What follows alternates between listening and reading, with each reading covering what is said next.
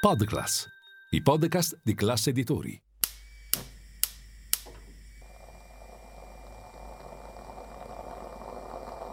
Buongiorno dal gruppo Classe Editori. Io sono Massimo Brugnone. Oggi è lunedì 17 luglio e queste sono notizie a colazione, quelle di cui hai bisogno per iniziare al meglio la tua giornata.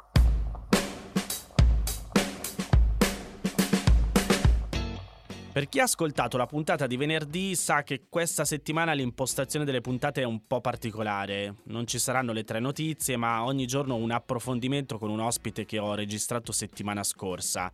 Quindi, prima di tutto vi chiedo scusa se magari qualcosa avrebbe meritato un aggiornamento. Nel caso prometto che lunedì prossimo, tornato dal mio viaggio di ferie e lavoro, aggiusto il tiro.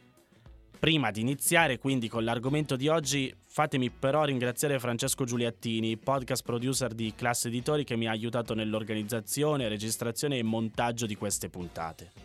Ora, non so se ve lo ricordate, ma qualche settimana fa avevamo parlato di come gli scarti del fast fashion di mezzo mondo finisca in una discarica in Cile. Da lì mi ha scritto Marta all'email notiziacolazione.it in cui mi chiedeva come vengono smaltiti i rifiuti tessili in Italia. Ecco, nello specifico devo ancora approfondire la parte dei rifiuti tessili e lo faremo. Però mi ha dato lo spunto per un altro approfondimento. Come vengono smaltiti in generale i rifiuti in Italia? Anzi, come vengono trattati? Come giustamente mi ha corretto l'ospite della puntata di oggi, Luca Mariotto, direttore del settore ambiente di Utilitalia. Buongiorno Luca, grazie per la, la disponibilità a essere con noi oggi qui a Notizia Colazione. Buongiorno a voi. Allora, intanto, prima una cosa, direttore del settore ambiente di Utilitalia, spieghiamo un attimo cos'è Utilitalia. Utilitalia è la Federazione Nazionale delle Public Utilities, cioè quelle aziende che quotidianamente svolgono eh, servizi pubblica autorità per una gran parte eh, della popolazione italiana per la fornitura di, eh, del servizio idrico, della raccolta e gestione dei rifiuti, gas ed elettricità. Che qui anche faccio soltanto un'ulteriore domanda di approfondimento perché lo diamo per scontato, però magari non tutti sanno che quando diciamo magari che un servizio di competenza del comune, dell'amministrazione comunale, in realtà non è direttamente il sindaco o l'assessore che svolge attivamente quel servizio, ma appunto ci sono delle società collegate di partecipazione pubblica, quindi stiamo parlando di queste, giusto? Assolutamente sì. Ok, e quindi entriamo nel, nel vivo invece di quello che è la raccolta e lo smaltimento di rifiuti, che già sono due cose diverse, magari di solito si dice smaltimento e, e raccolta, però anche qui magari esistono società che fanno una, società che fanno l'altra, di chi è la competenza, come funziona? Allora Massimo, intanto parlerei di raccolta e trattamento rifiuti, perché lo smaltimento riguarda solo la discarica. Per fortuna buona parte dei nostri rifiuti vengono riciclati e quindi trattati. Ora, eh, la competenza dovrebbe essere del titolare del servizio integrato di gestione dei rifiuti. Appunto si parla di servizio integrato proprio perché il soggetto dovrebbe occuparsi di tutte le fasi del ciclo, quindi la raccolta, il trattamento, ma anche quelli che sono gli aspetti regolamentatori, quindi l'applicazione della tariffa o della tassa rifiuti. Tutto questo nel complesso è la, il ciclo integrato dei rifiuti. Di chi è la competenza? La competenza è del comune che però la esercita in una maniera associata nelle regioni in cui ci sono gli ambiti associati, quindi diciamo degli organismi sovracomunali che si occupano della gestione dei rifiuti su area vasta, i cosiddetti ATO, ambiti territoriali ottimali, e comunque questi enti pubblici affidano il servizio a soggetti terzi che possono essere o le società pubbliche, quindi con affidamento e il comune in questo caso ha partecipato, oppure a società private tramite gara. Chiaro.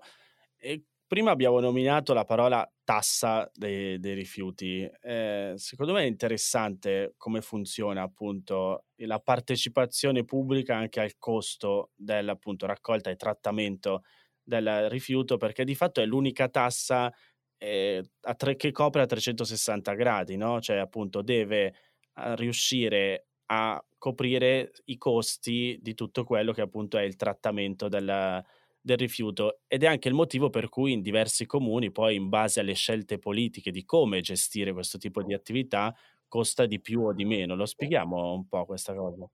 Esatto, la tassa rifiuti o la tariffa rifiuti deve necessariamente per legge coprire l'intero costo di gestione, quindi viene ovviamente modulata sul cittadino, sull'utente, su, su, sull'azienda, sul negozio, in funzione di quella che è l'efficienza del modello di gestione del rifiuto.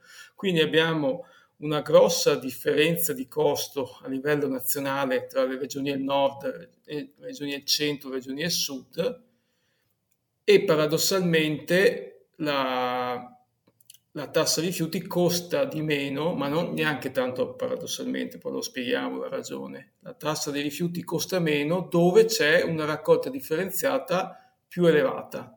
Questo cosa vuol dire? Vuol dire che le regioni più indietro sulla raccolta differenziata e che ancora oggi eh, utilizzano la discarica come modello prevalente sono quelle che poi costano di più poi ai cittadini. Questo perché? Allora, perché nei rifiuti si paga il costo del non fare in maniera eh, drammatica rispetto ad altri settori, cioè se nel servizio idrico io non depuro gli scarichi fognari e li butto direttamente in mare, non ho un costo perché non faccio come dire, l'infrastruttura. E quindi in, in, altri, in altri servizi pubblici se io non faccio infrastrutture, non faccio investimenti, non realizzo impianti, alla fine, come dire, costa meno il servizio. Nei rifiuti è il contrario, cioè se io non faccio gli impianti, non è che i rifiuti spariscono, i rifiuti devono andare da qualche altra parte. Quindi abbiamo i camion che dal sud, dal centro Italia vanno agli impianti del nord e questo è un costo importante per i cittadini del sud. Eh, voi sapete che la nostra capitale, Roma, non ha impianti. Roma manda eh, in altre regioni gran parte o quasi tutti i propri rifiuti. Questo vuol, fa sì che Roma abbia una tassa rifiuti tra le più care d'Italia. Allora adesso ripartiamo di nuovo da capo perché siamo già arrivati a una conclusione che quindi appunto è allora, la partecipazione di tutti nella buona raccolta e differenziazione del rifiuto porta poi appunto a farci pagare di meno eh, la, la, tassa per il costo di, di gestione. L'ottimale quindi ne, nelle best practice uh, italiane, che poi comunque Italia fa scuola anche a livello europeo su come alcune regioni appunto gestiscono i rifiuti, qual è nella raccolta differenziata? Ma io credo che siano tre le componenti indispensabili per avere un servizio di qualità. Poi, come dire, eh, i territori dove il servizio è di qualità sono diversi in Italia, non c'è solo un modello, ce ne sono diversi però ci sono tre componenti che le accomunano quasi tutte. Uno è la gestione integrata, quindi che comunque un soggetto gestisce tutto il ciclo del, del, del rifiuto e la filiera non è spezzata, quindi la raccolta a un soggetto, eh, il trattamento la differenziata a un altro, lo smaltimento a un altro ancora la gestione integrata della filiera riesce a estrarre valore poi anche per i cittadini, perché comunque si fanno economie di scala. L'altro fattore importante è la durata degli affidamenti, cioè su affidamenti eh, lunghi, che possono essere almeno dai 15 anni. La normativa italiana prevederebbe 15 anni di affidamento per il servizio rifiuti, mentre in tante, eh, tante realtà abbiamo delle gare eh, invece molto più brevi. Alcuni comuni fanno gare per un anno, due anni, tre anni. Capite che su brevi, eh, brevi durate non si possono fare investimenti, non si può fare qualità. La terza componente è l'estensione dell'affidamento, quindi se io ragiono su area vasta, quindi su bacini di affidamento importanti e non su scala comunale, ho sicuramente come per la durata degli affidamenti, un ambito di attività che mi garantisce la possibilità di fare investimenti di qualità. Chiaro. E ehm, partendo invece per dare degli esempi concreti, no? magari appunto chi ci ascolta da diverse regioni d'Italia alcune sperimentazioni proprio non le conosce perché non le ha mai viste nel proprio territorio. Io ricordo nel mio comune a Busto Arsizio, quando abitavo a Busto Arsizio, proprio la mia zona di quartiere ha fatto per prima la sperimentazione della raccolta puntuale e ci avevano proprio detto guardate più riuscite voi stessi a differenziare e quindi mettere il meno possibile nel sacco dell'indifferenziata andavano proprio poi a controllare il sacco di ogni condominio, quanto indifferenziata veniva pagato, e appunto meno pagherete di, di tasse. Lo spieghiamo un pochettino questo funzionamento e quindi anche quanto appunto quando magari si dice ai cittadini davvero mettete via dividere, non lo so, quando c'è la plastica e il cartone insieme e dividerli e, e non buttare tutto insieme che alla fine c'è del beneficio per, per tutti quanti. Certo. Allora, questo, mh, quello di cui mi, mi, parlavi è l'applicazione della tariffa rifiuti, cioè un passaggio da quella che è la tassa, che poteva essere pagata in maniera forfettaria sui metri quadri o sui componenti della famiglia, su un altro modello che non è più una tassa, ma una tariffa che è commisurata a un parametro di produzione che in questo caso era il rifiuto indifferenziato, no? quello che non poteva essere riciclato. Quindi cosa si dice ai cittadini? Fate bene la differenziata, fate meno rifiuto residuo possibile e verrete premiati dal punto di vista della tariffa, che diciamo da un punto di vista eh, di, di, di, principio è perfetto. Dal principio per cui eh, in Europa no, si parla di pay as you throw, paga per quello che butti via è un processo abbastanza lungo, nel senso che noi come Utilitalia pensiamo che il pay as you throw, la tariffa puntuale, sia un elemento eh, importante, anzi quasi fondamentale nella, nella, gestione integrata dei rifiuti e nella gestione moderna, perché comunque trasmette segnali, come dire, di prezzo ai cittadini e li eh, può dare incentivi in funzione del comportamento. Ora bisogna essere però onesti, nel senso che non vuol dire che il cittadino potrà andare ad azzerare il proprio costo, perché comunque ci sono tutta una serie di costi fissi, come il canone, che è una componente importante. Però comunque gli si dà eh, la possibilità di modulare il, proprio po- il costo di quanto paga in funzione del proprio comportamento più o meno virtuoso. Un'obiezione che di solito poi si, si sente fare dal cittadino che, a cui si chiede appunto questo impegno è vabbè, ma io differenzio, poi in realtà vedo che alla fine mescolano tutto lo stesso e, e quindi a cosa serve. Una volta quindi appunto passiamo al, eh, come dicevi, diceva lei, non lo smaltimento ma il trattamento del rifiuto a questo punto. Cosa succede davvero a questi rifiuti? Allora, innanzitutto partiamo dal principio che in Italia la raccolta differenziata, i dati sono ufficiali, ormai ha raggiunto il 60% a livello nazionale. È un'Italia, come si dice, variegata, ci sono realtà avanti, realtà meno avanti, eh, ci sono realtà dove la raccolta differenziata raggiunge l'85, addirittura il 90%, e realtà invece in cui è molto indietro. Però nel complesso l'Italia non è male eh, se paragonata ad altri paesi europei. Cosa succede? Sicuramente voglio sfatare il luogo comune, la leggenda metropolitana che poi finisce tutto assieme. Assolutamente no, nel senso che poi i flussi vengono separati e vanno a diversi impianti. Abbiamo il rifiuto organico, che può essere rifiuto di cucina o rifiuto vegetale, l'erba, gli sfalci, che vanno agli impianti di compostaggio e di, di gestione anaerobica per la produzione di biometano. La carta cartone, gli imballaggi in plastica, il vetro che vanno uh, ai consorzi di filiera per il, il, recupero per fare materia prima e seconda.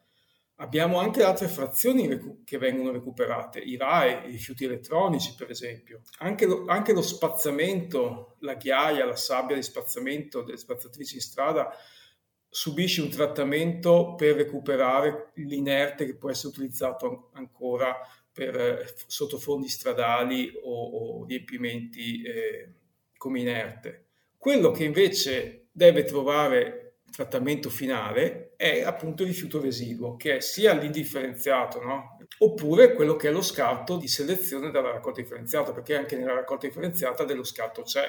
Anche nell'umido, una, una parte di umido è comunque scarto, una parte del, della plastica, della carta che noi facciamo con la raccolta differenziata è ancora scarto. Il cittadino può stare attento, però una parte inevitabile è comunque scarto. Quindi di questa frazione cosa si fa? L'Europa ce lo dice, dice che comunque al 2035 gli obiettivi del pacchetto economia circolare danno tre numeri dicono che il 65% dei rifiuti dovrà essere riciclato in maniera effettiva, quindi non raccolto in maniera differenziata, ma riciclaggio effettivo, quindi diventare materia prima seconda. In Italia adesso siamo sotto il 50%, dobbiamo arrivare al 65%.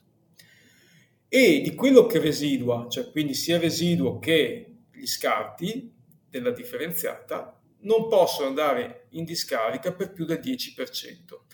Quindi 65% riciclaggio, 10% di scarica, il resto deve essere recuperato con quello che è il recupero energetico, quindi gli inceneritori che però fanno eh, energia elettrica e calore per, eh, quando hanno gli impianti di teleriscaldamento. E quindi, dato che in Italia ancora più del 20% di rifiuti va in discarica, su questo dobbiamo fare un lavoro e dovremmo lavorare e investire sia per, valori- per potenziare gli impianti di recupero, ma anche quelli che sono gli impianti di recupero energetico del, dell'indifferenziato. Qui, da quello che ci dice, allora dobbiamo innanzitutto sfatare un mito che per tanto tempo negli anni passati c'è stata la, la campagna no? rifiuto zero, in realtà mi sembra di capire che in realtà il rifiuto zero non esiste, è, è impossibile davvero recuperare e riciclare tutto. Ma allora, rifiuto zero, zero waste, per chi conosce l'inglese capisce che c'è anche un secondo significato. Zero waste dovrebbe dire anche zero spreco. E quindi è questo l'obiettivo, cioè noi dobbiamo tendere a non sprecare nulla, quindi cercare di valorizzare tutto. Ed è la gerarchia europea che dice riutilizzo, prevenzione, riutilizzo, riciclo, recupero energetico e smaltimento finale in discarica. Quindi quando dico zero sprechi è che posso mandare, devo mandare in discarica solo il materiale da cui non posso ricavare neanche energia, gli inerti, però da quello che posso avere come eh, fonte energetica per avere energia elettrica e, e calore quello lo devo ed è opportuno recuperarlo tramite quelli che sono inceneritori come recupero energetico. E qui appunto lei utilizza la parola inceneritori a livello politico, chi invece si batte per avere più inceneritori usa la parola termovalorizzatore per cercare psicologicamente appunto di spostare no, l'opinione pubblica sul fatto che comunque pro- si produce energia, però come dicevamo prima, per esempio una grande città come, come Roma non ne ha eh, rispetto appunto alle preoccupazioni che poi sono sempre di tipo ambientale e quindi il fatto che questi inceneritori invece provochino più danni per l'ambiente e eh, insomma per la salute delle persone di chi ci vive intorno possiamo rassicurare rispetto alle tecnologie che ci sono oggi rispetto al passato oppure ancora no? Ma allora, intanto io uso questa parola inceneritore come recupero energetico al posto di termovalorizzatore perché non è che voglio giocare con le parole, alla fine il termovalorizzatore è un inceneritore che fa corrente elettrica, che fa recupero energetico, che fa recupero di calore. Quindi da questo punto di vista... E mi eh, sembra giusto. è, è, è per chiarezza nei confronti di chi ci ascolta.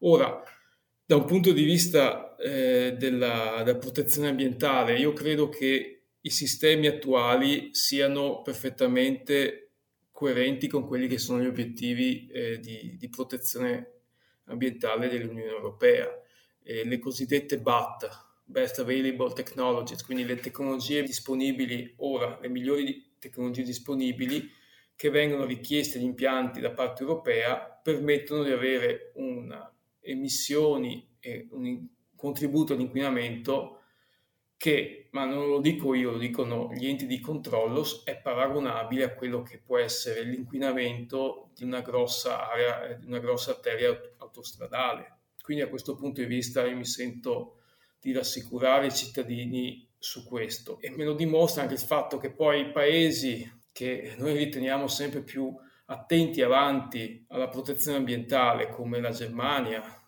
i paesi scandinavi e i paesi generalmente al nord fanno grosso affidamento al recupero energetico perché comunque non hanno più discariche, mentre invece i paesi eh, del Mediterraneo, comunque quelli dell'ex eh, blocco sovietico, la Romania, la Bulgaria, Cipro, Malta, hanno solo discariche. Ora, quindi il benchmark di riferimento io lo vedrei sui paesi un, che sono un po' più avanzati da questo punto di vista.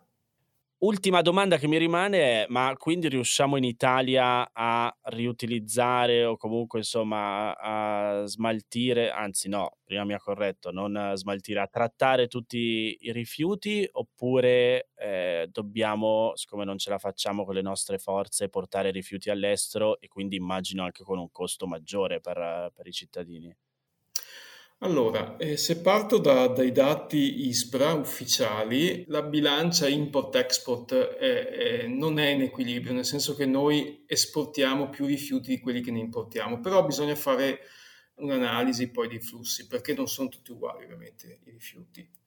Attualmente noi esportiamo più o meno eh, 600.000 tonnellate di, di rifiuto all'anno e gran parte del rifiuto che esportiamo è scarto che deve essere bruciato o mandato in discarica, Cin- mezzo milione di tonnellate. Mentre invece i rifiuti che importiamo, che sono più o meno 200.000 tonnellate, sono invece rifiuti di valore, rottami ferrosi, abiti, imballaggi. Questo perché? Perché l'Italia, da un punto di vista storico, è sempre stata no, eh, molto attenta al riciclaggio e al recupero. L'Italia è un paese povero di materie prime, quindi le nostre fonderie hanno sempre fatto riferimento ai rottami ferrosi. Il distretto di Prato in Toscana è famoso per gli stracci. Noi eh, siamo da questo punto di vista un forte importatore di, di rifiuti con valore. Quindi paradossalmente noi paghiamo per importare e paghiamo per esportare. Quindi, al di là di un apparente equilibrio, comunque non un grosso squilibrio, il problema è economico, perché quando mandiamo rifiuti fuori all'estero per smaltire è perché non abbiamo gli impianti in Italia. Ora, un conto è magari la scelta commerciale, perché dal Friuli magari posso mandare del rifiuto in Austria come lo posso mandare in Lombardia. Da quel punto di vista è semplicemente un aspetto economico. Ma quando da Roma o da Napoli con le navi mando i rifiuti col treno in Olanda, capite bene che questo è un spreco a carico dei cittadini. Quindi per di più paghiamo per fargli trattare i nostri rifiuti gli stiamo regalando energia, anche perché con quelli loro ci fanno energia.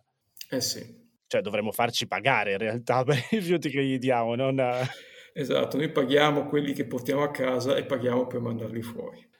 Direi che è la conclusione perfetta di tutto il ragionamento che abbiamo fatto prima.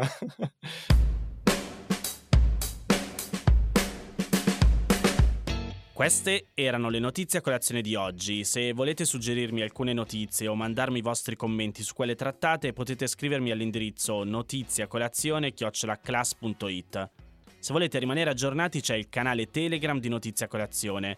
Nel sommario della puntata trovate il link per gli altri podcast del gruppo Classe Editori. Io vi aspetto domani per iniziare insieme una nuova giornata. Un saluto da Massimo Brugnone.